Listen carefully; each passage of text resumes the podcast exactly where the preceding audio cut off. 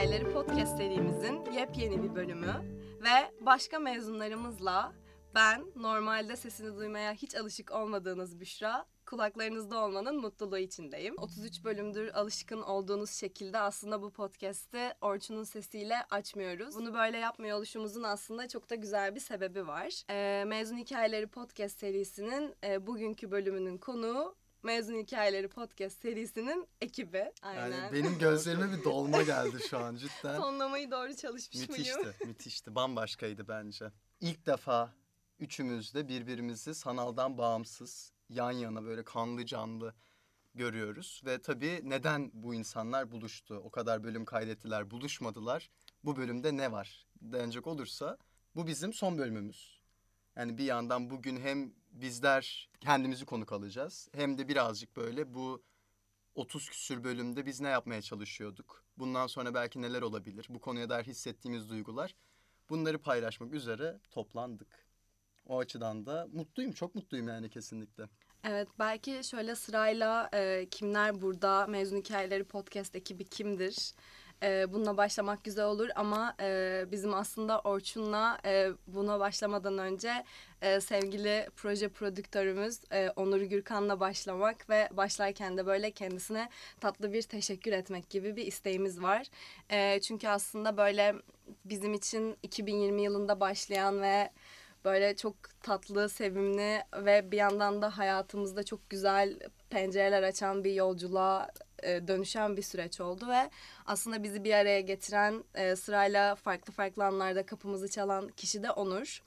E, Onur kim derseniz aslında Onur da e, böyle tam bir Koç Üniversitesi mezunu ve hayatının birçok kısmında Koç Üniversitesi'nde farklı personalarla bir e, yolculuk geçirmiş bir insan ve aslında zaten e, bütün ekip olarak bugün burada olmamızın en sevimli yanlarından biri de şu an artık resmi olarak hepimizin birer Koç Üniversitesi mezunu olarak burada olması. E, Onur öncelikle sana çok teşekkür ederiz. E, Orçun senin söylemek istediğin bir şey eminim vardır. Yani minnettarız tabii ki de. Çünkü neden? Şimdi kaç sene evvel buna biz böyle bir ya bir şeyler yapsak mı diye motive olduğumuzda yani bu tarz konuları bence bir okul ya da herhangi bir resmi kurumda hani sizin elinizden tutup hadi gelin bunu hep birlikte yapalım diyen insan sayısı çok fazla olmuyor. Onur bu noktada yani bize gerek tırnak içinde mesai vaktinde gerek daha da bence önemlisi hafta sonlarında, özel hayatında keyifle geçireceği vakitlerinde o geldi gene mezun hikayeleri için bilgisayarının başında bizleri yönlendirdi, bizlere destek oldu. Ve bize de çok büyük bir hatıra armağan etti. Yani geriye dönüp baktığımızda bence Koç Üniversitesi yolculuğumuza kesinlikle mezun hikayelerini anmadan geçmiyor olacağız. Burada temennimiz nedir? Umarım bizlere armağan ettiği kadarın bir kısmında da biz de ona bir armağan bırakabilmişizdir yani. Aynen. Ee, aslında şimdi bölümün ilerleyen kısımlarında böyle sırayla hepimiz kendi yolculuğuna dair bir şeyler paylaşır ama böyle hiç bilmeyenler için Onur Gürkan projenin nesidir, ne yapar? Ee, kısaca böyle bir senin de sesini duymak. Biz bir beş dakikadır Orçun'la konuşuyorken iyi olur sanki. Yo güzel güzel ben böyle olmasını istiyorum zaten. Yani Harika. çok konuşmak istemiyorum. Ben de çok mutluyum. Ne kadar ilk nasıl başladığımızı hatırlamıyor olsam ve size soracak olsam da eee, yani bu evet 5 kişilik bir ekiptik biz aslında. Eee, burada Orçun'u zaten hepiniz biliyorsunuz. Ses yani Orçun'daydı. Şahane bir iş çıkardı. Büşra eee, bütün eee, organizasyonu, kişilerin iletişimini sorunsuz ve çok hızlı bir şekilde üstlendi. Arkada Çağdaş İlke Ünal var. O da e, kendisini daha iyi anlatır. Onlar da Jiyan'la beraber yurt dışında yaşıyorlar. Jiyan Erincik'le beraber. E, onlar da podcast'in bir kısmında konuk olacaklar. E, Jiyan uyanırsa tabii ki. E, ama Çağdaş da bütün kurum kimliğin tasarımında ve bütün görsel öğelerin tasarımında bize destek oldu. Ee, belki süreçte hani Büşra da onlar daha fazla iletişimdeydi. Onlar daha konuşurlar. Cihan da e, mümkün olduğu mertebe ses kurgularını yaptı. Orçun ve bütün konuklarımız aslında kurguda bize çok bir şey bırakmadı. Ama yine de bazı keyifli anları backstage atmak zorunda kaldık. Ee, bunları belki başka bir zaman başka bir şekilde bir şeyler Konuşuruz. yaşandı. Tabii. Bir şeyler yaşandı. Hep o cümleler gitti de aktı gitti değil yani. Arada çok komik şeyler oldu tabii. Yani nereden başlayalım? İlk etapta şu aklıma geliyor. Belki hani bu işi neden yapmak istedin diye sorayım. Çünkü ilk başta ben üniversitemin belli bir vaktinde bu podcast'te insanlarla sohbet etmeye meraklı bir oğlandım. Büşra zaten hani gerek okuduğu alanlar gerek ilgileri sebeple konu medya olduğunda birçok konuya alakadar bir insandı. E sen daha başka bir personasın orada. Bir uluslararası ilişkiler okuma geçmişi var. Ama sonrasında şu an hani MAVA kısmındasın. Birçok insan belki dinlerken ne alaka diyor olabilir. Orası birazcık doldurulabilir. Ama sonrasında yani niye bir üniversitede üniversitenin mezunlarının hikayelerinin dinlenmesi üzerine dünya yıkılıyorken ki bence bu önemli bir kısım bunu da konuşacağız. Yani Covid vakti çekildi çoğu bölüm. Hani biz niye böyle bir şeye atıldık? Hepimizin belki farklı farklı cevapları vardır ama hani sen özelinde çünkü birazcık daha bu lokomotifi ileri taşıyan sendin. Bizler birazcık o yolda üstümüze düşeni yapmaya çalıştık.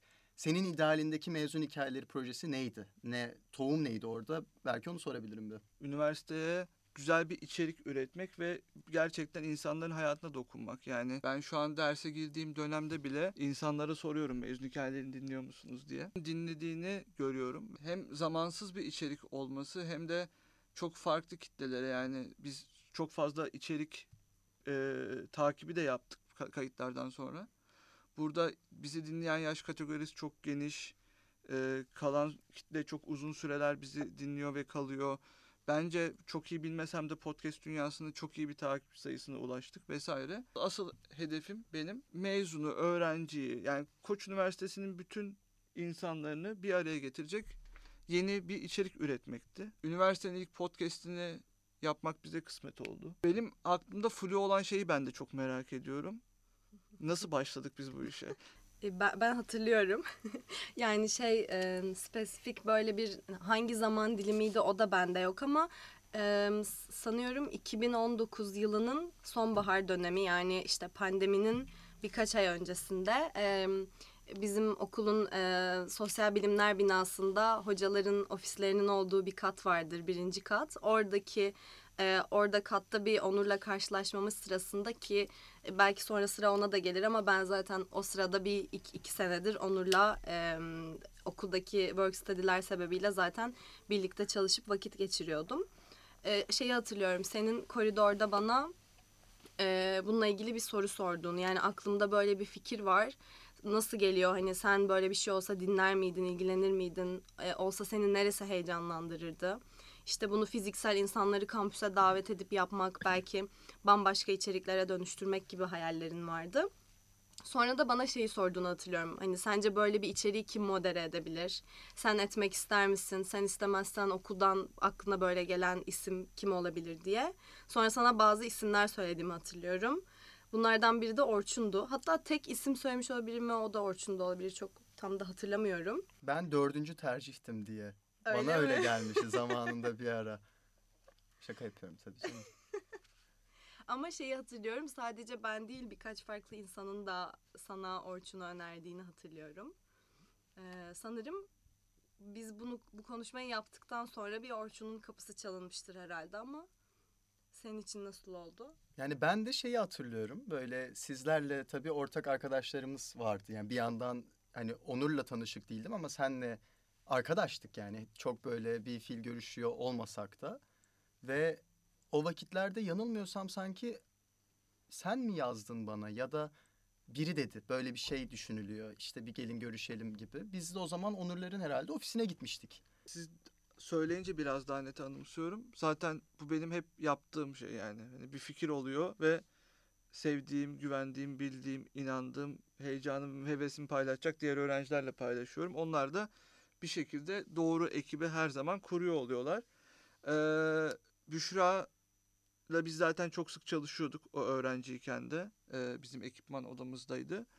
Ee, dediği gibi e, Orçun'u zaten hani birkaç farklı öğrencimizden de duymuştum ve e, fiziksel yapma e, düşüncemiz vardı o zaman ama belki de e, pandemiyi yine avantajımız olarak kullandık diyebiliriz bu konuda. Çünkü e, fiziksel olarak yapsak yine çok kısıtlı lokasyonda daha e, az sayıda bir mezuna belki dokunabilecektik ama e, bu sayede farklı ülkelerden, farklı şehirlerden, e, farklı zaman dilimlerinden bir sürü mezunumuza ulaştık. Burada Güneş İngin'e de çok teşekkür etmek isterim. Bize farklı disiplinlerden, farklı mezuniyet yıllarından mezunlara erişmemizde çok büyük imkan sağladı ve e, bizi o kişilerle kontağa geçirdi. Bundan sonrası da zaten aslında Büşra'nın ve Orçun'un marifeti. Akabininde kayıtlardan sonra Jiyan girdi devreye. Jiyan kurguladı. Ondan sonra Büşra ile Çağdaş çalışmaya başladılar ve ve ve ve derken bir podcast'imiz oluşmuş oldu. Bu bunu 33 kere tekrar ettik. Bir diğer teşekkür de podcast'in duyurulma sürecindeki destekleri için kurumsal iletişime, bize bütün kanallarını açtılar. Özellikle Zeynep'e fikir aşamasında verdiği cesaret için yayınlanması konusunda verdiği destek için çok içten teşekkür etmek isterim. Tabii ki de en büyük teşekkür mezunlarımıza etmek isterim. Çünkü hem konuk olanlar hem dinleyip bir parçası olanlar bizlere yazıp hislerini, duygularını belirten tüm mezunlarımıza çok çok teşekkür etmek isterim. Tabii sonrasında bir kara gün. Ülkeye pandemi geldi. Dünya çalkalandı. Ama o da bize bir noktada yaradı da demek istemiyorum da. Yani çok kısa vakitte belki de müsaitliklerini asla denk getiremeyeceğimiz nice mezunu çok rahatçana evlerinde bir şekilde onlara ulaşabildik. Çok hızlı dijital dönüştük proje olarak daha başlamadan. O kısımlarda komik tabii ki yani bunları konuşacağız bence ama isterseniz ilk başta bir şeye gidelim. Çünkü bu konuyu bence hani proje üzerine konuşacak olsak konuşacak daha çok şey var. Daha duygusal kısımlar da var. Ama birazcık böyle birbirimizi tanıyalıma ilk başta vakitte ayırıyor olmak istedik. Cihan aramış da Süper. keseriz burayı. Tabii tabii keseriz canım. Alo. Aslan podcast var. Abi kusura bakma unutmuşum tamamen aklımdan Müsait çıkmış misin? yani. Ne? Müsait Şu misin? an ya işe gideceğim birazdan. Daha yeni uyandım. 20 dakika önce uyandım. Şimdi duş alıp işe gideceğim ben. Yola çıkacağım. Yani benim eşekliğim yani takvime falan not etmem gerekiyordu ama tamamen unuttum. Yani hiç aklıma bile gelmedi. Sizin 6-7 kere aradığınızı görünce biri öldü sandım zaten. Cihan bunun kurgusunu sen yaparsın bana iş çıkardın. Bilgisayarımı açayım mı ben yine ya? Olur. Biraz da bakmak isteriz gibi geldi.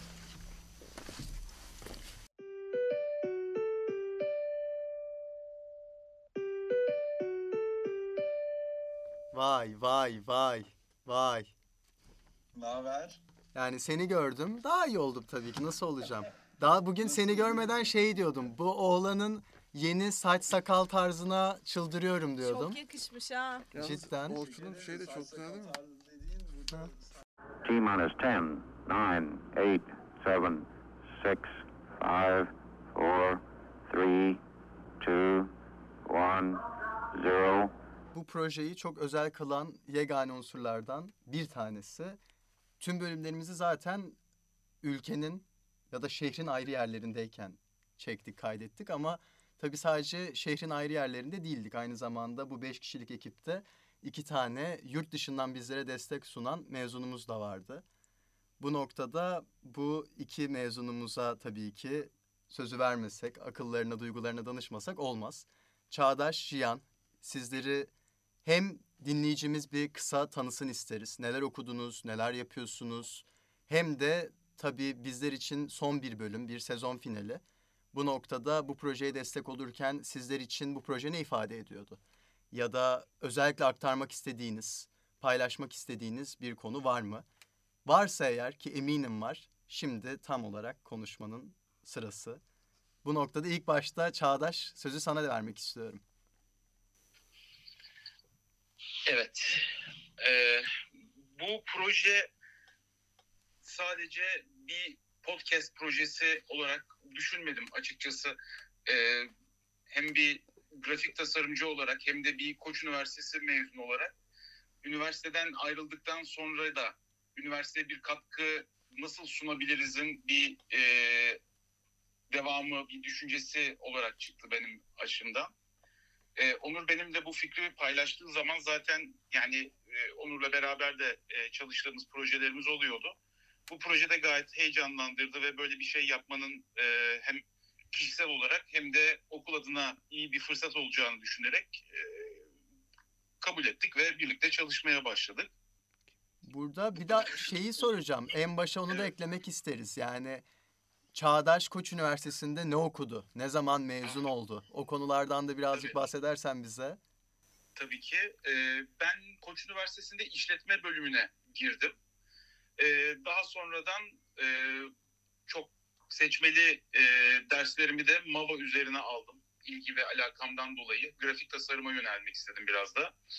E, 2017 yılında da Koç Üniversitesi'nden mezun oldum. Ondan sonraki süreçte de e, Londra'da e, grafik tasarım mesleğine devam etmek ve kendimi daha iyi bir şekilde geliştirmek istediğim için de e, Londra'ya taşındım. Bu süreç boyunca da e, hem Koç Üniversitesi'nde hem de çeşitli firmalarda e, grafik tasarım hizmeti veriyorum. Vallahi Çağdaş her şey için çok teşekkür ederiz. Seninle birlikte bu sezon için çabalamak bence sadece benim için değil. Bunu Büşra ve Onur için de hatta Jiyan için de söyleyebilirim ki büyük bir keyifti. Hazır E, için demişken Sizlerle çalışmak. gelelim gelelim Jiyan'a. Jiyancığım sen ne zaman girdin Koç Üniversitesi'ne? Ne okudun? Burada okurken neler hissettin? Ardından mezun oldun. Şu an Amerikalardasın. Ne yapıyorsun? Ve tabii ki son olarak da bu mezun hikayeleri projesi senin için ne ifade ediyordu?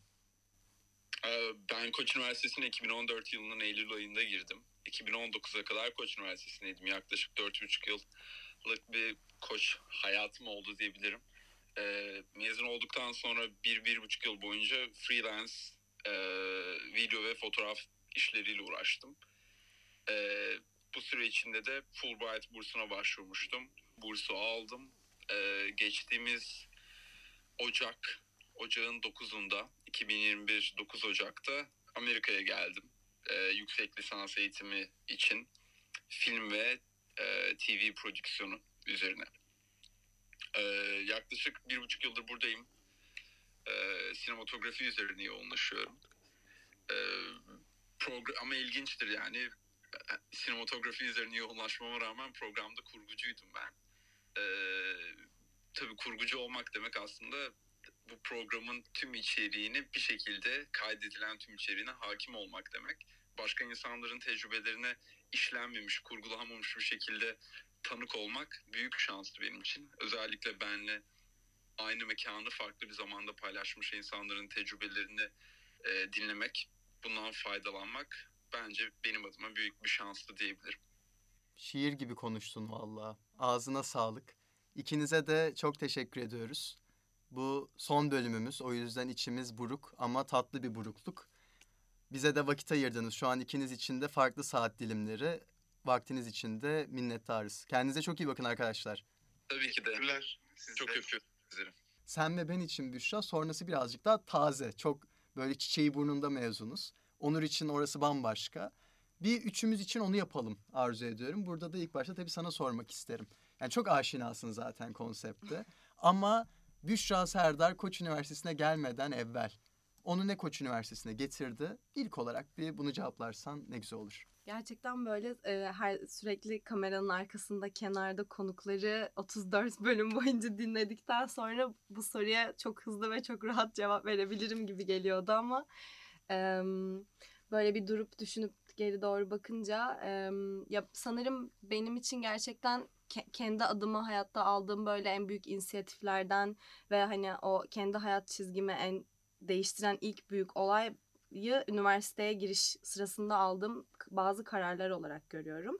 O yüzden böyle sen soruyu böyle sorar sormaz neresinden tutsam bir an karar veremedim. Ee, bu herkesin işte üniversiteye hazırlanırken lise sondaki o karar senesinde geçtiği kararsızlık neresi benim için iyi olabilir ne olabilir e, durumundan ben de geçtim tabii ki ama e, ne istediğimden çok ne istemediğimi böyle daha çok bildiğim ve e, Türkiye'de gerçekten nasıl bir yerde okuyabileceğimi araştırdığım ama böyle tam da içmesinden bir şeyi bulamadığım bir zamandı dürüst olmak gerekirse. Öyle olunca da böyle spesifik bir bölümden ziyade daha çok okumak istediğim okul, olmak istediğim ekol, olmak istediğim ortam gibi şeylere odaklanıyordum. Lise sonunda o yüzden aslında Boğaziçi Üniversitesi'nde okumak ve oradaki bana en uygun görünen bölümde sosyoloji olduğu için onu okumak gibi bir hayalim vardı. Ama bu sırada açıkçası Koç Üniversitesi'ndeki MAMA bölümüne dair hiçbir bilgim yoktu. Ee, üniversite sınavı sonuçları geldiğinde bir- birçok iyi okula gidebiliyordum ama tam istediğim gibi de değildi sonuçlar ve istediğim o Boğaziçi Sosyoloji bölümüne de giremiyordum. Ve yani hayatın cilvesidir. Tesadüfen tam o sonuçların açıklandığı dönemde bir arkadaşım Koç'ta 24 Saat diye bir programdan bahsetti. Aslında o kendi yakın bir arkadaşıyla bu programa kaydolmuş. Bilmeyenler için bu programda böyle gerçekten kayıt olup Koç Üniversitesi kampüsünde 24 saatlik bir günü deneyimlediğiniz bir şey.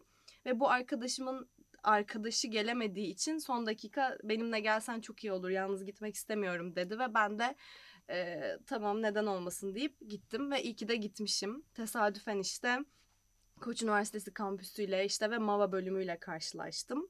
Ve hani kimse bana neden daha önce böyle bir bölümün varlığından bahsetmedi dediğim böyle bir aydınlanma yaşandı ve o 24 saatin sonunda hani ben dedim ki ben bu sene üniversiteye başlamak istemiyorum. Tam bana göre disiplinler arası e, deneyimlemek istediğim birçok şeyi içeren bir bölüm ve bu riski alıp tekrar hazırlanmak istiyorum dedim.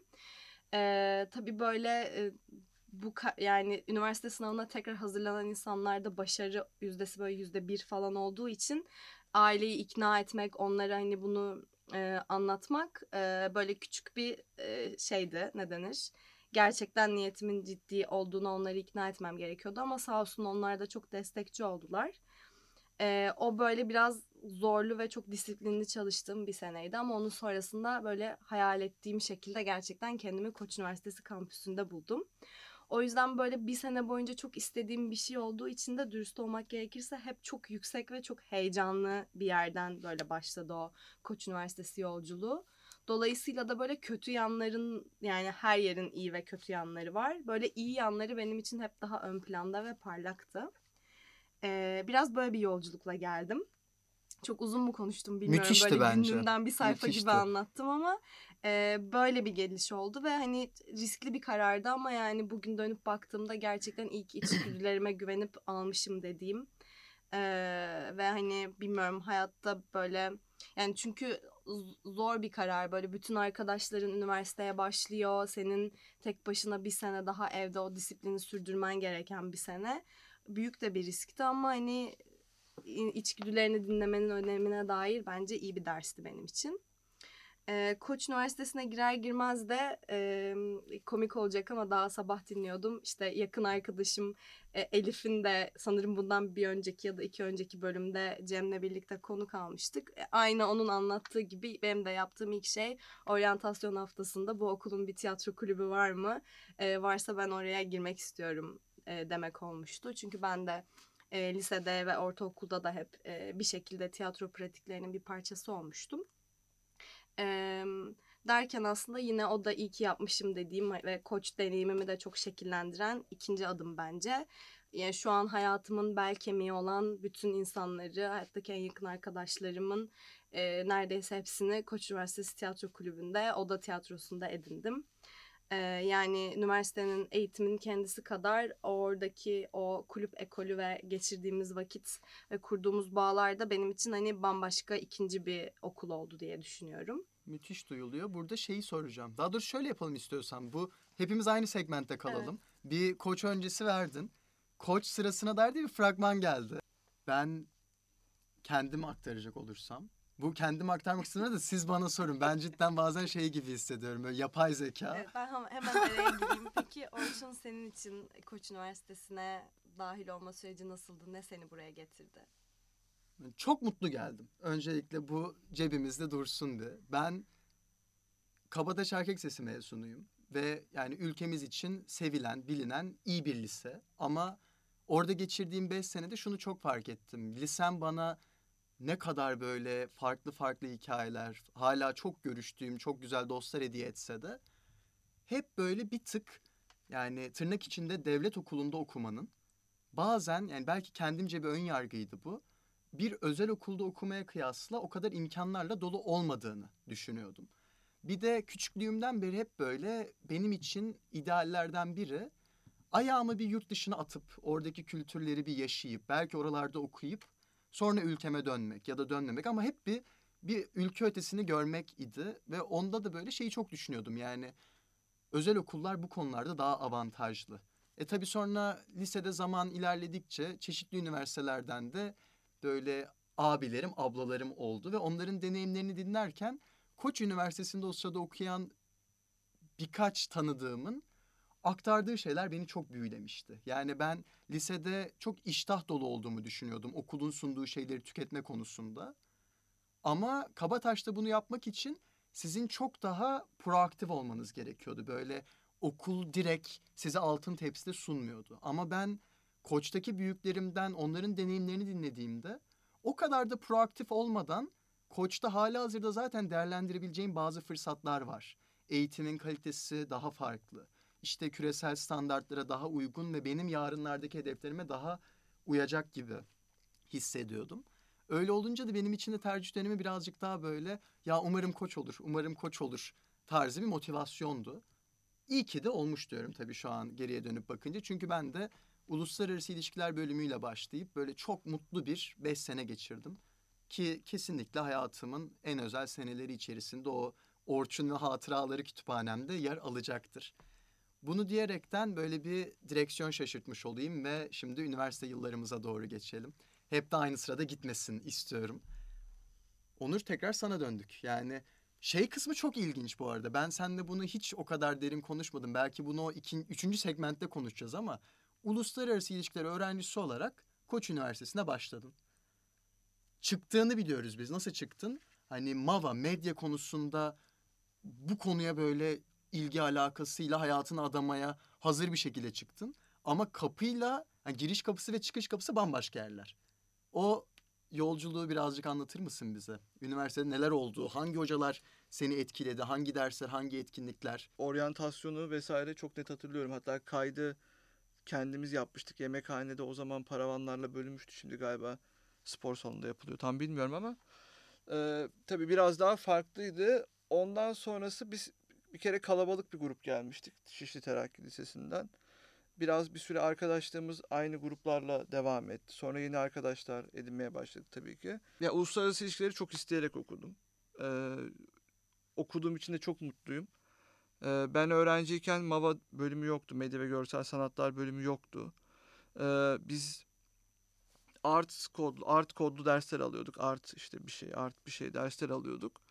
Ee, orada da gerçekten kıymetli hocalarımız vardı ve beni aslında e, biraz daha yaratıcı alana, biraz daha görsel alana e, teşvik ediyorlardı ve e, tamamen tesadüf 2011 yılında da medya ve görsel sanatlar yani benim şu anda yani 10 yıldır çalışıyor olduğum bölüm e, kurulma aşamasındaydı ve art kodlu dersleri aldığım hocaların bazıları Mava'da ders ver, Mava kodlu olmaya başladı o dersler ya da Mava kodlu yeni dersler almaya başladım ve e, hem bölüm hocalarının hem de benim bölüme biraz daha uygun olduğum veya bu bölümde daha farklı, daha kreatif işler üretebileceğim konusunda e, ilerliyorduk ki bir pozisyon açıldı ve açıkçası ben de oraya başvurdum. E, ondan sonra e, o pozisyonda çalışmaya başladım ve yaklaşık 10 yıldır Koç Üniversitesi'nde çalışıyorum. O pozisyon evrildi, esnekleşti, iş tanımı değişti, o oldu bu oldu derken bugünlere geldik. O zaman şimdi sırayı değiştirelim. Ben. Büşra'ya soruyor olayım. Büşra bize Koç Üniversitesi'nde gün birden sonraki zamanını anlatır mısın?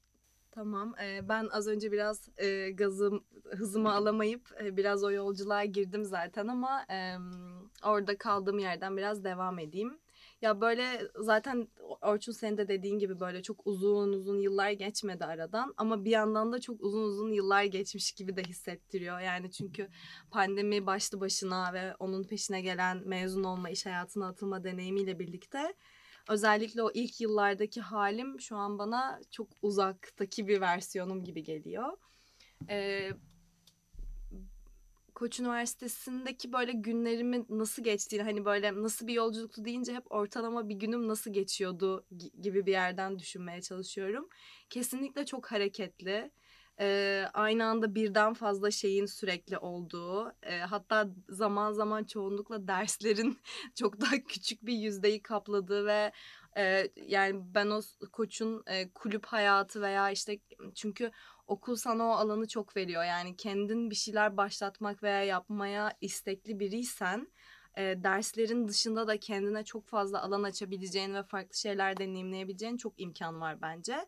Ben de biraz buna yatkın bir insan olarak olabildiğince onları da kovalamaya çalıştım. O yüzden günlerim de hep böyle sadece derste sınırlı değil de gün içinde birkaç farklı şeyi deneyimlediğim şekilde geçti. E, MAVA derslerinin tabii ki yani medya ve görsel sanatlar öğrencisi olarak e, çok severek aldığım ve iyi ki almışım dediğim birçok birçok MAVA bölümü var. Ay MAVA dersi var ama yani bunun üstüne işte tiyatro kulübü, orada geçirdiğimiz işte çalışmalar, provalar e, bence böyle hani akşam başlayan ikinci bir okul gibiydi benim için.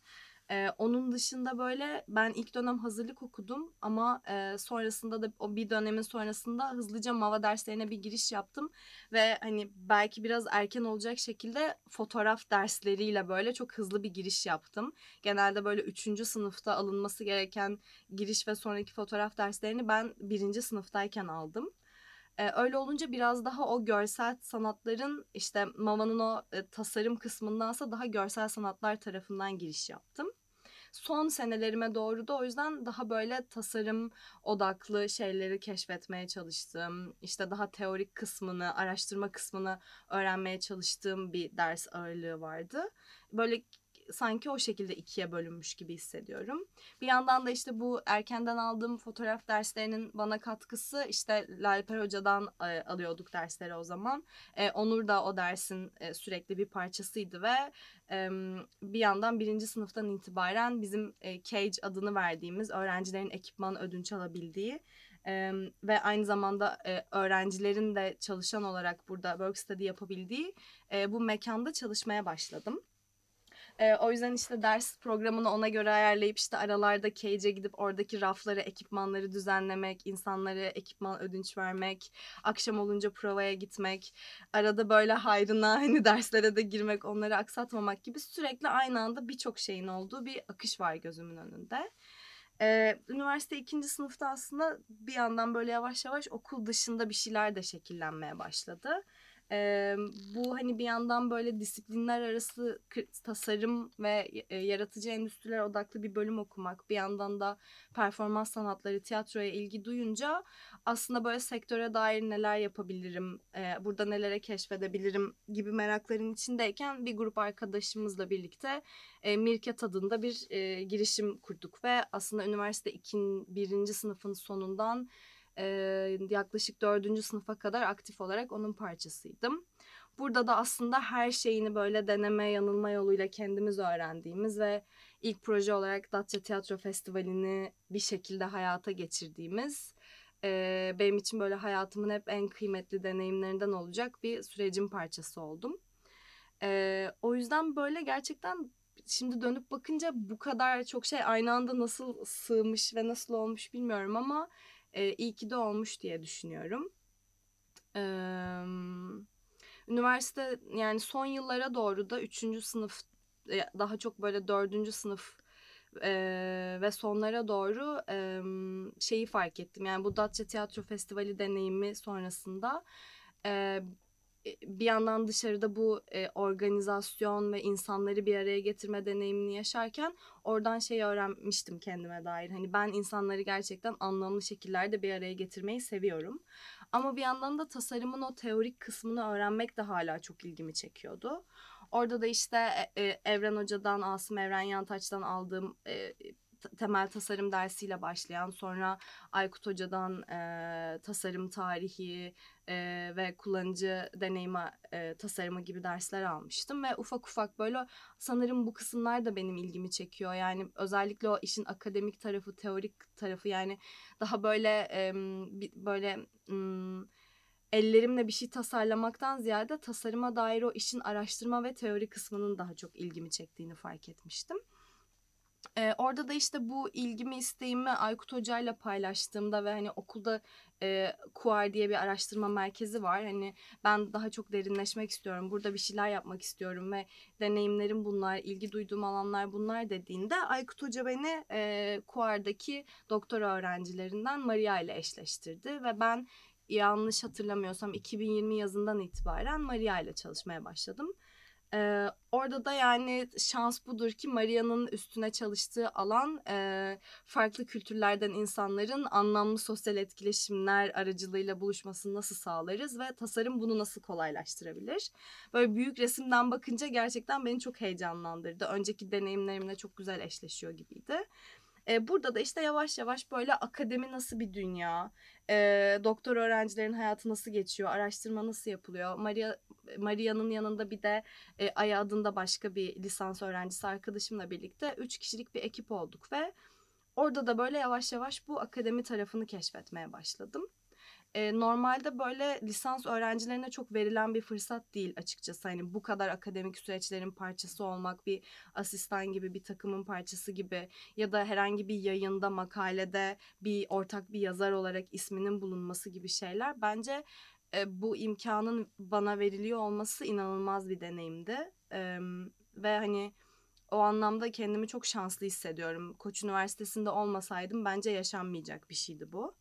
Evet ve yani mezun olalı bir sene oldu ama hala Maria ile çalışmaya devam ediyorum bu arada. Onun doktorası Ekim ayında bitecek. O bitene kadar beraber bir hala üçlü ekip olarak devam ediyoruz. Ee, o yüzden aslında böyle zaten ilerleyen kısımda hani mezuniyet kısmında konuşuruz ama oradaki deneyimde böyle günlük hayatta çok fark etmesen de ufak tefek bazı nüansların ya da orada doğru kişinin çok küçük bir yönlendirmeyle seni biriyle eşleştirmesi ya da birine yönlendirmesi sonra uzun zamanda aslında senin hayat çizginde ne kadar belirgin bir fark yaratıyor. Ee, onu deneyimlemek enteresan oldu benim için. Çünkü dönüp bakınca onu görebiliyorum. O anlamda bence buranın bir parçası olmak çok kıymetliydi. Onu söyleyebilirim. Çok konuştum gibi hissediyorum. Biraz da gevezeyim. Bence çok tatlısın. Sen Bence, beni durdur. Yo yo aktarımlar çok güzel yani. Sen dilediğin vakit yönlendir Genel birbirimize bir şey. hatlarıyla anlattım sanırım. Artık sana topu atayım biraz. At bakalım. Yani ben de mutlu bir dört buçuk beş sene geçirdim Koç Üniversitesi'nde. Daha öncesi zamanları aktarırken böyle iştahlıydım ve Koç'ta bunu doyurmak istiyordum demiştim. Ve Koç buna çok iyi hizmet etti bence. Çünkü yani şöyle iştahlıydım ama en başlarda birazcık daha bence maymun iştahlıydım. O yüzden böyle koça baktığımda çok böyle hoş bir deneme tahtası, deneme yanılma tahtası gibi de görüyorum buradaki yıllarımı. Özellikle o ilk 2-3 seneyi. Çünkü misal uluslararası ilişkiler bölümüne girdim.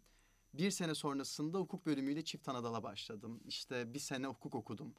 Ve o yaz dedim ki aslında beklediğim gibi değilmiş. Bu okuduğum disiplin benim gelecek ideallerime hizmet etmiyor.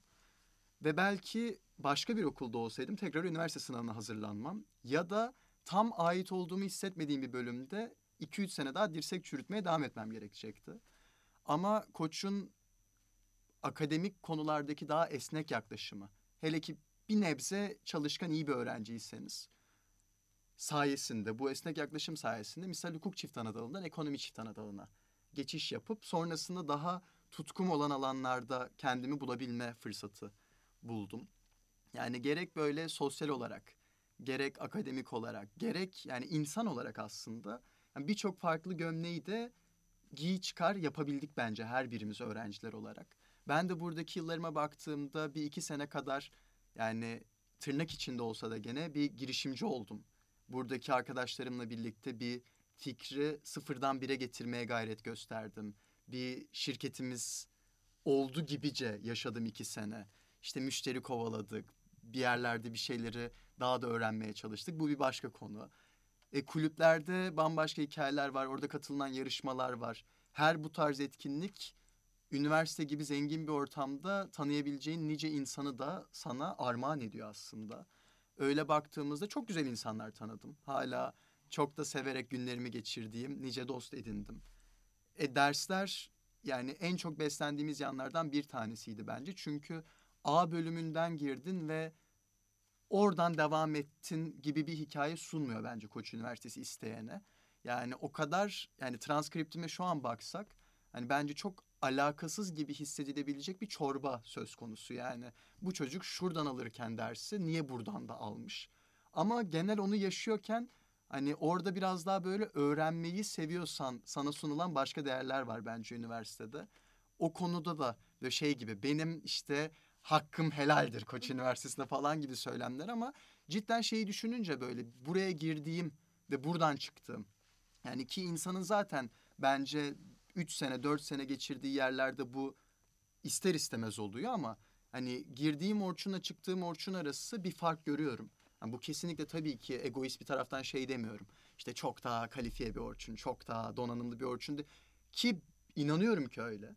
Ama en azından daha sorgulayan, daha düşünen, daha hayatına karşı da kendine karşı da hislerini anlamaya çalışan, sadece etrafa değil kendine de sorular soran. Çünkü hani bu seriyi dinleyen dinleyicilerimiz, kıymetli dinleyicilerimiz bilirler ki soru sormayı seven bir yapım vardı hep.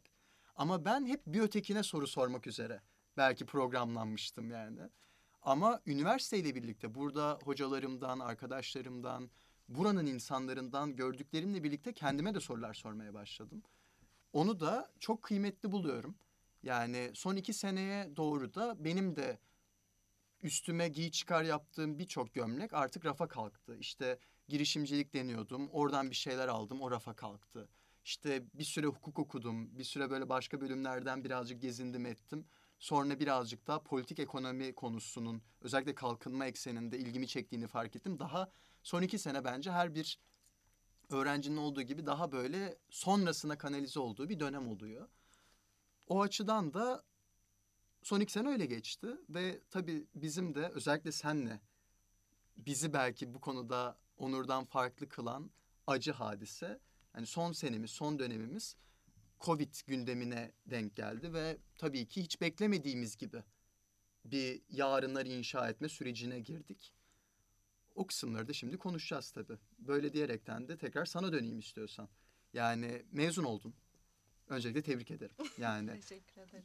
tabii iki sene oldu herhalde değil mi? Şimdi düşününce. Zaman hızlı Ee, geçiyor. iki, iki sene, ge- geçen sene Temmuz. Bir Yani sene. şöyle podcast'e başladığımızda ikiniz de öğrenciydiniz. Evet. Evet. Ve şu an mezunsunuz. Evet. Benim en çok heyecanlandığım Yani şey bu. bu cidden Yani duygusal yani. bundan bir önce anlattığınız şeyler tabii çok güzel, çok heyecan verici ama yani ne yapacaksınız? Yani hangimiz başlasın? Tamam ben biraz da hay. bahsedeyim o zaman.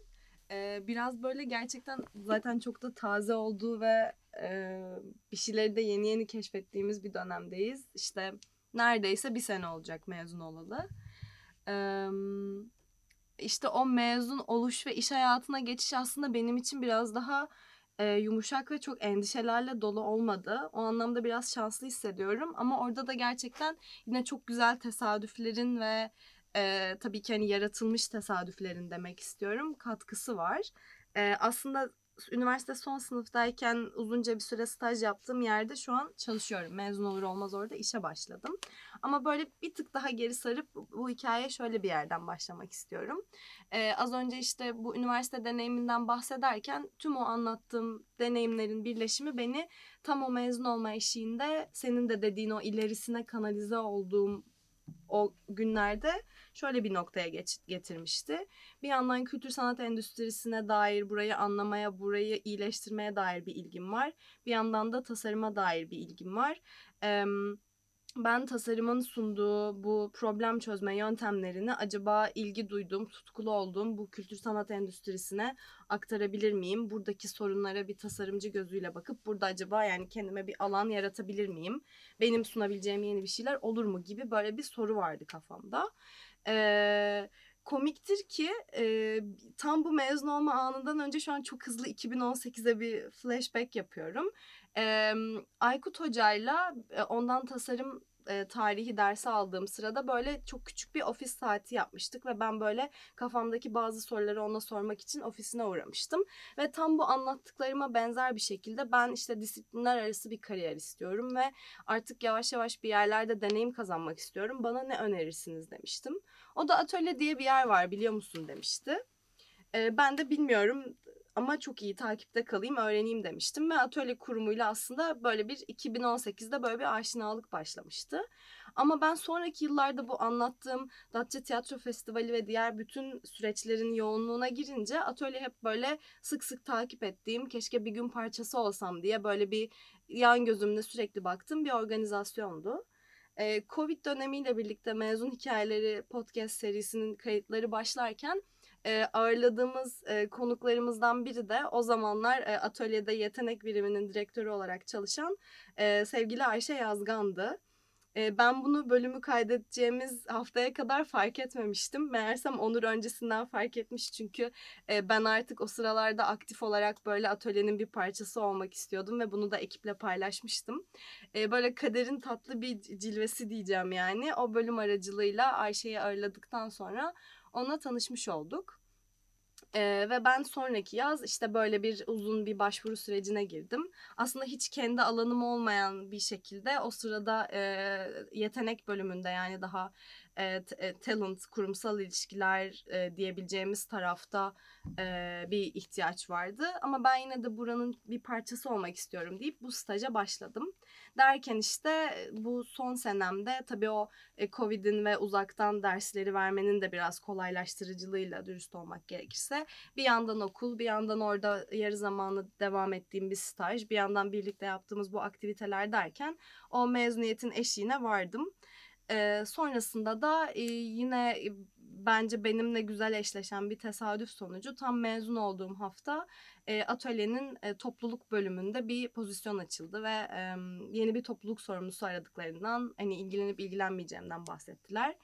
Ve işte yine bütün bu anlattığım insanları anlamlı deneyimlerde bir araya getirmek e, ve orada topluluk tasarımına dair bir şeyler öğrenecek olmak beni çok heyecanlandırdı. Derken mezun olduktan 5 gün sonra hiç böyle ufacık bir ara bile almadan iş hayatına atılmış oldum. Ee, yaklaşık bir senedir de Temmuz'da bir sene olacak. E, atölyenin İstanbul'daki topluluk sorumlusuyum.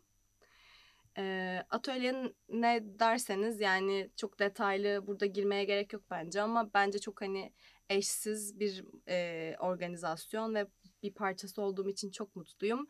Ee, biz genelde böyle böyle bir esprimiz var. Yani biri atölyeyi sorduğunda 20 dakikam var mı diyoruz. Çünkü gerçekten e, çok de, e, alışık olunmayan ama e, yaratıcı endüstriler adına e, çok güzel bir model sunan bir organizasyonun parçasıyım.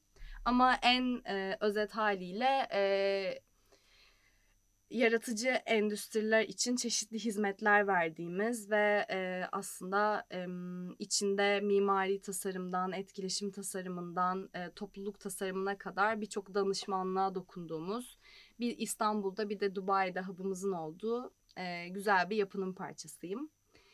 E, deyip sen neler yapıyorsun Orçun diyerek topu sana atıyorum. Ey Orçun, Orçun sen neler yaparsın? Şöyle benim için mezuniyet hayatımda yaşadığım en büyük kaosu araladı aslında. Yani bir yandan tam böyle son dönemimize girdiğimizde evlere hapsolduk. Çünkü pandemi dünyayı kasıp kavurmaya başladı. Bir yandan da ben ve ailem için aslında bunu diyecek çok fazla insan yoktur. Hani evlere hapsolmamız büyük bir hediyeydi. Çünkü o vakitler şu an rahmetli babam kanserle mücadele ediyordu. Öyle olunca da kardeşim o sırada lisede yatılı okuyor. Ben Koç civarında okuyorum ailemin mücadelesi çok hani annem babam ve hastane ekseninde dönüyordu. Biz de çocuklar olarak çok dahil olamıyorduk o sürece. E, bu da içimizde bir dertti tabii. Pandeminin başlangıcı ve bizlerin eve kapanması, tam o sırada tekrardan geleceğiz, mezun hikayelerinin başlaması benim için böyle tekrardan biraz ailenin içine döndüğüm ve babamla son aylarımızı, tabii o vakit bilmiyoruz ama son aylarımızı geçirdiğimiz özel de bir zamana kapı araladı. Yani burada şu ilginç tabii.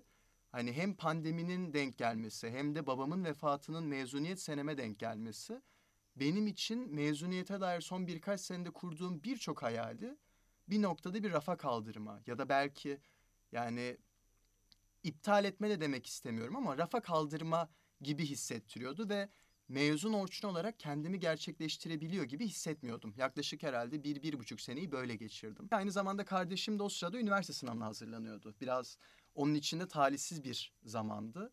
Ama ilginçtir. Bugün ben burada otururken Koç Üniversitesi ana kampüsünde Kardeşim de şu an ana kampüste yurtta yeni girişli bir öğrenci olarak Koç Üniversitesi yolculuğuna başlıyor. Bu da duygusal bir hal kılıyor tabii ki mezun hikayelerini benim için. Çünkü artık ben mezunum ama ailemden, kanımdan, canımdan biri bu koridorlarda ben gibi bir hikaye yaşıyor olacak ve bu da tatlı. Neyse mezuniyetim sonrası bir bir sene kadar ilk etapta ben normalde yüksek lisansa gitmek istiyordum. Ama hayat buna izin vermedi. Ben de bir e-ticaret firmasında işe başladım. Yaklaşık 9-10 ay kadar orada çalıştım. Ama bu gerek ben gerekse birçok arkadaşım için şaşırtıcı bir gerçekti. Çünkü daha çok böyle Orçun işte biraz daha belki akademik bir şeylerle alakadar olacak. Ya da birazcık daha ucu diplomasiye, kalkınmaya dokunan bir şeyleri kovalamak istiyor algısı varken... ...kendimi birden tamamen bir business'ın içinde stratejik konulara çözümler üretmeye çalışan bir ekibin içinde buldum. Çok keyifliydi, çok öğreticiydi. Ama dediğim gibi orada altı çizili cümle kendimi gerçekleştiriyor gibi hissetmediğim gerçeğiydi. Ama yani hayatta tabii ki bir noktada mücadele etmeyi bırakmazsanız sizlere rafa kaldırdığınız hayallerinizi tekrar önünüze koyma fırsatı veriyor. Böyle bir sürecin ardından ben bambaşka bir işe başladım ve hala hazırda şu an yaklaşık 14 aydır uluslararası bir şirkette kalkınma danışmanı olarak çalışıyorum.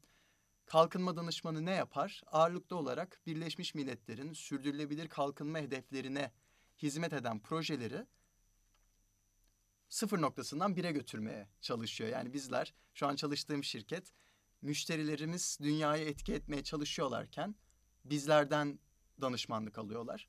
Ve tam da aslında benim akademik olarak yapmak istediğim yolculuğa beni hazırlayan bir işle yolum kesişmiş oldu.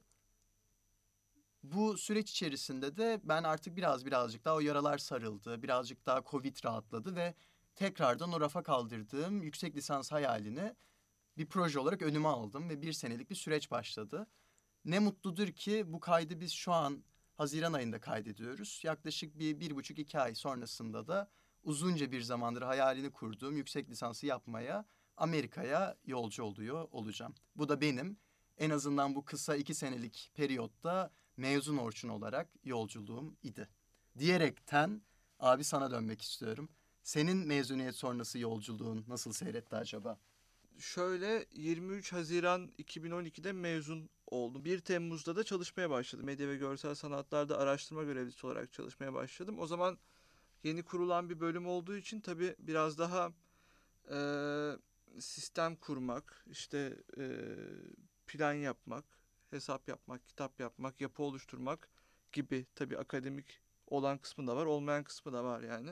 E, bir iki sene çok zigzag olmadan düz bir şekilde devam etti. E, ben de bir yüksek lisans yapsam mı, yurt içi mi yapsam, yurt dışı mı yapsam diye düşünürken işte İngiltere'de birkaç okula başvurdum. Hatta gitmek üzereyken de e, istemedim. O, o zamanlar bizim de ailede bazı sağlık sorunları vardı vesaire derken çok fazla istemedim ve e, burada kalmaya devam ettim. Bizim üniversitemizde yine yüksek lisansa başladım. Vaktim kaldığı ölçüde e, bir prodüksiyon şirketi kurdum. Aslında sadece prodüksiyon şirketi dememek lazım. Bütün e, ya fotoğrafı, videoyu, grafik tasarımı beraber ve en iyi şekilde yapmaya çalışan ama bunun ötesinde fikir üreten ve fikri gerçeğe döken bir yer oluşturma hevesiyle bir şirket kurdum ve halen de o yapıyı sürdürüyoruz. Ee, bunun dışında hem öğrenciliğin verdiği hem de birkaç yıldır okulda çalışıyor olmanın verdiği alanla artık yavaş yavaş kampüste daha fazla, daha farklı birimle ortak projeler, ortak işler yapmaya başladık. Bu bahsettiğim sağlık sorunlarını ve akabinde gelen işte vefatlarla beraber aslında e, yapmak istediğim bir kitap projesi vardı, bir fotoğraf kitap projesi vardı. 2017 yılında da bu kitabı gerçekleştirdim bir 2-3 yıllık sürecin sonunda. Üçlü bir saç ayağından bahsediyorum. Bir ayağında şirket kısmı, iş üretme kısmı olan daha ticari bir yapı. Bir kısmında biraz daha sanat kısmının olduğu, bir kısmında da akademinin olduğu üçlü bir saç ayak üzerinde o anki duruma göre, o anki e, hislere göre vesaire pozisyon aldığım, konumlandığım, yer değiştirdiğim bir yapı üzerinde e, bir sistem kurmaya çalıştım. Halen de öyle gidiyor. E, son 1-2 yıldır da yine üniversitede fotoğraf dersleri vermeye başladım. E, zaten e, ben de 2009'dan beri Büşra'nın da fotoğraf dersini aldı. Lale Per Hoca ile beraber çalışıyordum ama e, onun da büyük desteğiyle beraber son 1-2 yıldır aynı dersi iki farklı hoca şeklinde veriyor olduk ve e, bu da benim aslında en baştan beri istediğim ve hani olağanüstü keyif aldığım bir süreç. Çünkü e, gerçekten hep ders vermek istiyordum yani ve e, ders verirken aldığım keyif açıkçası o diğer saç ayaklarının hiçbirinde o kadar yok. Bu teması kaybetmemek benim için önemli. Şundan dolayı da önemli. Bu podcast da aslında öyle. Şuna çok inanıyorum ve bundan beslenmeye çalışıyorum. Burada öğrencilere dokunmak ve onları mezun oldukları zaman hayatlarında bir etki bırakmak bence çok büyük bir şans ve e, bunun çok kıymetli olduğunu düşünüyorum ve bundan beslendiğimi düşünüyorum. Bu podcast de böyle aslında. Yani siz de anlattınız. Sonuçta bu podcast başladığı zaman sizler de öğrenciydiniz. Şu an mezunsunuz ve e, sizlerde de bir etkisi olduğunu düşünüyorum açıkçası. Ya da bu tarz hala bizden mezun olup benim öğrencim olmuş, şu an dışarıda iş yaptığımız, mezun olmuş, akıl danışmak isteyen, mezun olmuş, sadece kahve içmek isteyen onlarca, belki yüzlerce öğrenci var. Ee, yani ben bundan besleniyorum açıkçası. Bu etkileşim benim e, şevkimi arttırıyor. Hayatta e, bir şey yaratma heyecanımı sürekli diri tutuyor ve bunun aşı, olağanüstü bir şekilde tetikliyor. E, burada dediğim gibi yani mezun hikayeleri podcast serisi de böyleydi. E, bunun dışında kampüste yaptığımız, e, kampüs dışında yaptığımız çok çok çok fazla proje var. Yani burada da nasıl başlayalım? Yani birkaç böyle akılda özellikle benim sizlerden duymak, benim de kendimce fikirlerimi söylemek istediğim konu şu olabilir. Hani sorular. Hani sizler için ne ifade ediyordu bu seri? Ya da mezun hikayeleri çerçevesi altında unutamadığınız bir hatıra. Ve tabii hani dünü bugünü yarını diye bizim hep konsept. Yani bu projenin de yarına dair bir hayaliniz, isteğiniz var mı? Birazcık böyle bu yolculuğa dair de konuşalım. Kendi yolculuklarımıza dair konuştuk ama hazır yani bizler en azından bu projede bir bayrak teslimi yapıyorken burada bence onun altını çizmek de önemli. Çok böyle aktarılan duygularla sanki işte şu kadar bölüm kaydettik ve artık bitiyor. Bitiyor değil. Yani mezunlar Koç Üniversitesi mezun vermeye devam edecek. Öğrenciler hikayeler yazmaya devam edecekler. Ha ne var? Burada Büşra ve Orçun. Ve Onur demiyorum çünkü Onur hoca olarak da burada. Ama Büşra ve Orçun değil de belki aktif başka öğrenciler bu bayrağı teslim alıp Büşra ve Orçun gibi başka başka mezunlara mikrofon uzatsın. Bizim bence dileğimiz bu. O yüzden bu da böyle bir acılı keder günü değil. Bir bayrak teslimi. Ama Büşra burada sana dönelim. Yani uzun bir yolculuktu. 30 küsür bölüm kaydettik. Çok farklı zamanlarda kaydettik. Çok umutsuz olduğumuz zamanlarda kaydettik. Sonra daha aydınlık zamanlarda da kaydettik ama farklı farklı insanlar tanıdık. Mezunlarımız dünyanın dört bir yanından bu seriye katıldılar. Bazılarıyla uzun uzun kayıt öncesi de kayıt sonrası da konuştuk. Bazılarıyla düşünüyorum. Bazılarıyla kısa konuşmadık yani. Hepsiyle uzun konuştuk gerçi. Herkes sağ olsun bizlere çok böyle ailelerinden birine vakit ayırıyormuşçasına vakit ayırdı. Bu yolculukta sen neler hissettin? Bu proje senin için kalbinin derinliklerinde nerede konumlanıyor? Ya bence zamanlama olarak e, çok enteresan bir yerden kesiştiğini düşünüyorum ikimizle de. Çünkü tam o mezuniyet eşiğinde bu işin bir parçası olduğumuz için zaten o hayat çizgimizin bir sonraki eşiğine atlayıp bir sonraki o mihenk taşını nasıl kurgulayabiliriz, e, nasıl aksiyonlar almalıyız bunun üstüne düşündüğümüz bir dönemde yani bence evren bize inanılmaz bir bonkörlük gösterdi ve birbirinden bambaşka alanlarda kendi e, tutkuları, istekleri doğrultusunda çok güzel şeyler başarmış bir sürü mezunun kendi gözlerinden o e, upuzun yolculuklarını dinledik ve okuldan ayrıldıklarında nasıl bir insanlardı, o yolculuk onlara neler gösterdi, şimdi oldukları yere nasıl vardılar. O yani sahne arkasını dinlemek bende açıkçası kendimde olduğunu bilmediğim birçok ön yargıyı da yıktı diye düşünüyorum. Eee böyle ağırladığımız bazı isimleri dinlerken hani şu an böyle spesifik çok nokta atışı örnekler veremeyeceğim ama e, kendi kariyerinde çok güzel başarılar elde etmiş, harika yerlere gelmiş bir insanın belki o 20 senelik emeğini, çabasını, oradaki hikayeyi dinlerken aslında birçok şeyin nasıl da insanın kendi çabasıyla veya kendine dair o kendini dinleyerek aldığı kararlarla, devamlılıkla nerelere ulaşabileceğini görmek o dönemde beni çok motive etmişti açıkçası. Ee, ve böyle onlardan güç aldığımı hatırlıyorum yani bu mezuniyet öncesi dönemde. Ve bir yandan da çok şaşırtıcı hikayeler de dinledik yani e, bazen insan böyle çok iyi yere gelmiş bir mezunu ya da bir rol modeli izlerken e, onun o arkasındaki o sürecin neler içerdiğini hayal etmeye ya da bilmiyor olabiliyor. E, aslında bu bu sürece nelerin dahil olduğunu görmek benim için çok kıymetli oldu. Ee, ve normal şartlar altında belki yollarımızın hiç kesişmeyeceği, tanışamayacağımız birçok farklı insanla tanıştık. Ee, Evet. deyip durdum biraz. Ben biraz istatistiklerden Lütfen bahsedeyim. gelsin. Veri gelsin biraz. Allah'ım bu bölümü nasıl kurgulayacağız?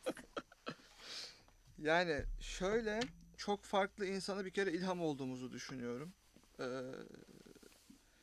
dinleyicilerin %50'sinden çoğu 18-27 yaş arası. Bu demektir ki hem üniversiteye girecek kitleyi hem de e, kariyer yolculuğuna başlayacak insanları e, bir şekilde etkilemişiz ve onlar bizi bir durak olarak hayatlarına kabul etmişler diye düşünüyorum.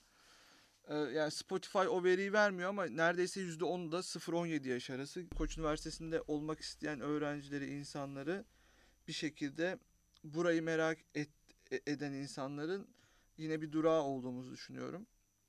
Onun dışında tabii ki VPN kullananlar da vardır ama yani yaklaşık 30 farklı ülkeden dinlenmişiz ki e, bazıları doğru bizim kayıt yaptığımız mezunlarımızdan çok e, alışılagelmedik ülkelerde olanlar da vardı kayıt esnasında.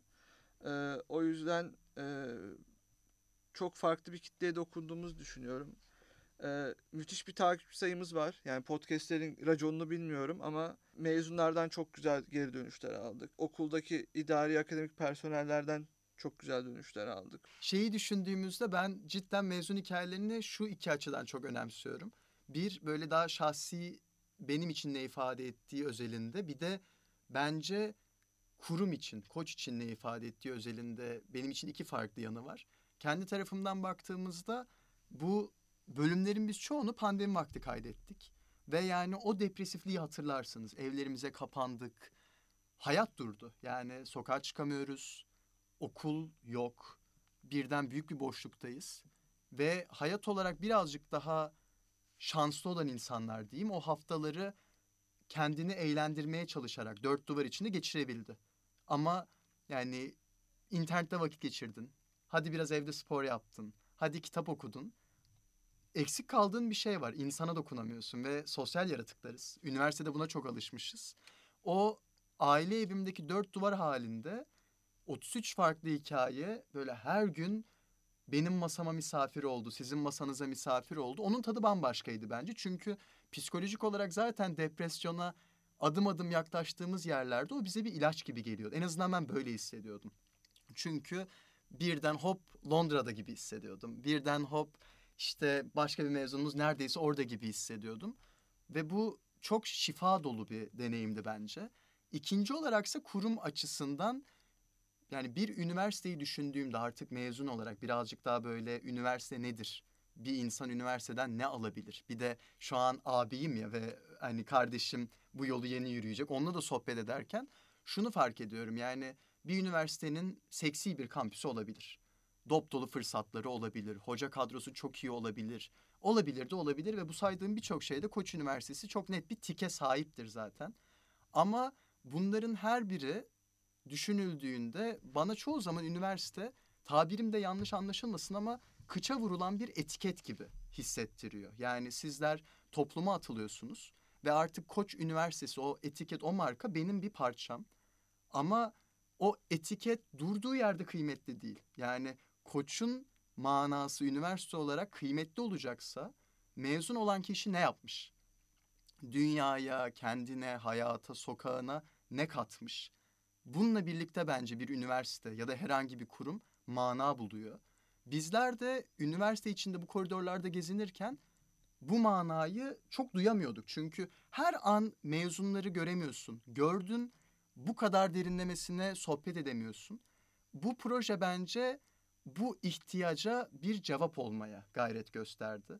Yani ben konuşurken öğrenci halimle mezunların hikayelerinden ilham aldım.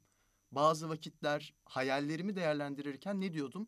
Ya Orçun çok uzağa gidiyorsun, yapamazsın bu kadarını. Ya da mesela bizim ülkemiz de her zaman en fırsatların ülkesi olarak bilinmiyor ne yazık ki son yıllara baktığımızda hele ki. Ama buradaki 33 farklı mezunun her birinin hikayesini dinlediğimde bölümü bitirince kendimi daha cesur bir şekilde hayal ederken buldum. Ya dedim işte şu abin yapmış, şu ablan yapmış, şu mezun şunu yapmış. E sen de o zaman ötesine koyabilirsin. Ya da onların okuldaki deneyimlerini dinlerken ben de okuldaki deneyimlerime dair ya şunu biraz daha yapayım, bunu birazcık daha yapayım vesaire gibi birçok duyguyla doldum. O açıdan üretim kısmında mutfağında olmak, sizlerle olmak müthiş bir keyif, bir onur, bir böyle mutluluk kanalıydı benim için. Umuyorum bitmez ve gelecek sezonlarında da artık hayatımızın neresinde olursak olalım dinleyici olarak mezunlarımızın hikayelerini dinlemeye devam ederiz. Çünkü bir kurum o kurumdan yolu geçenlerin hikayeleri ne kadar güzelse bence o kadar böyle ayakları yere basan etki dolu bir kurum oluyor. Evet, bunu diyerekten de ben herhalde başka bir cümle söylemeyeceğim. Sizlere çok teşekkür ediyorum. Dinleyenlere çok teşekkür ediyoruz. Bize bu yolda destek olanlara çok teşekkür ediyoruz. Geldik sona. Var mı eklemek istediğiniz bir şey? Yani teşekkür ederim benim deliliklerime ortak olduğunuz için. Yani üstüne ekleyecek hiçbir şey yok ve yani bence burada sana da küçük bir parantez açmak lazım. Hani biz de hep oradaydık ama 33 bölüm boyunca eee, böyle ilmek ilmek çok büyük bir özenle her konu bütün ekibin yüzü olarak ağırladığın ve onlarla birlikte uzun uzun sohbetler ettiğin için biz de sana çok teşekkür ederiz. Duygusallı cidden gözlerim doldu. Valla bir tanesiniz. İyi ki varsınız. Benim için her bir dakikası müthiş bir mutluluktu. Diyerekten gelin veda edelim. Geldik bir başka bölümün daha sonuna. Mezun Hikayeleri podcast serimizde bu bölümde mezun hikayelerinin bu sezonunu, bu 33 bölümü yaratan beşli olaraktan üçümüz fiziksel olarak üniversitemizin ana kampüsünde yan yana, diğer iki arkadaşımızsa sanal kanallardan, dünyanın başka yerlerinden bizlerleydi. Biraz kendimizi, biraz projemizi, biraz kalbimizdekileri anlatmaya çalıştık.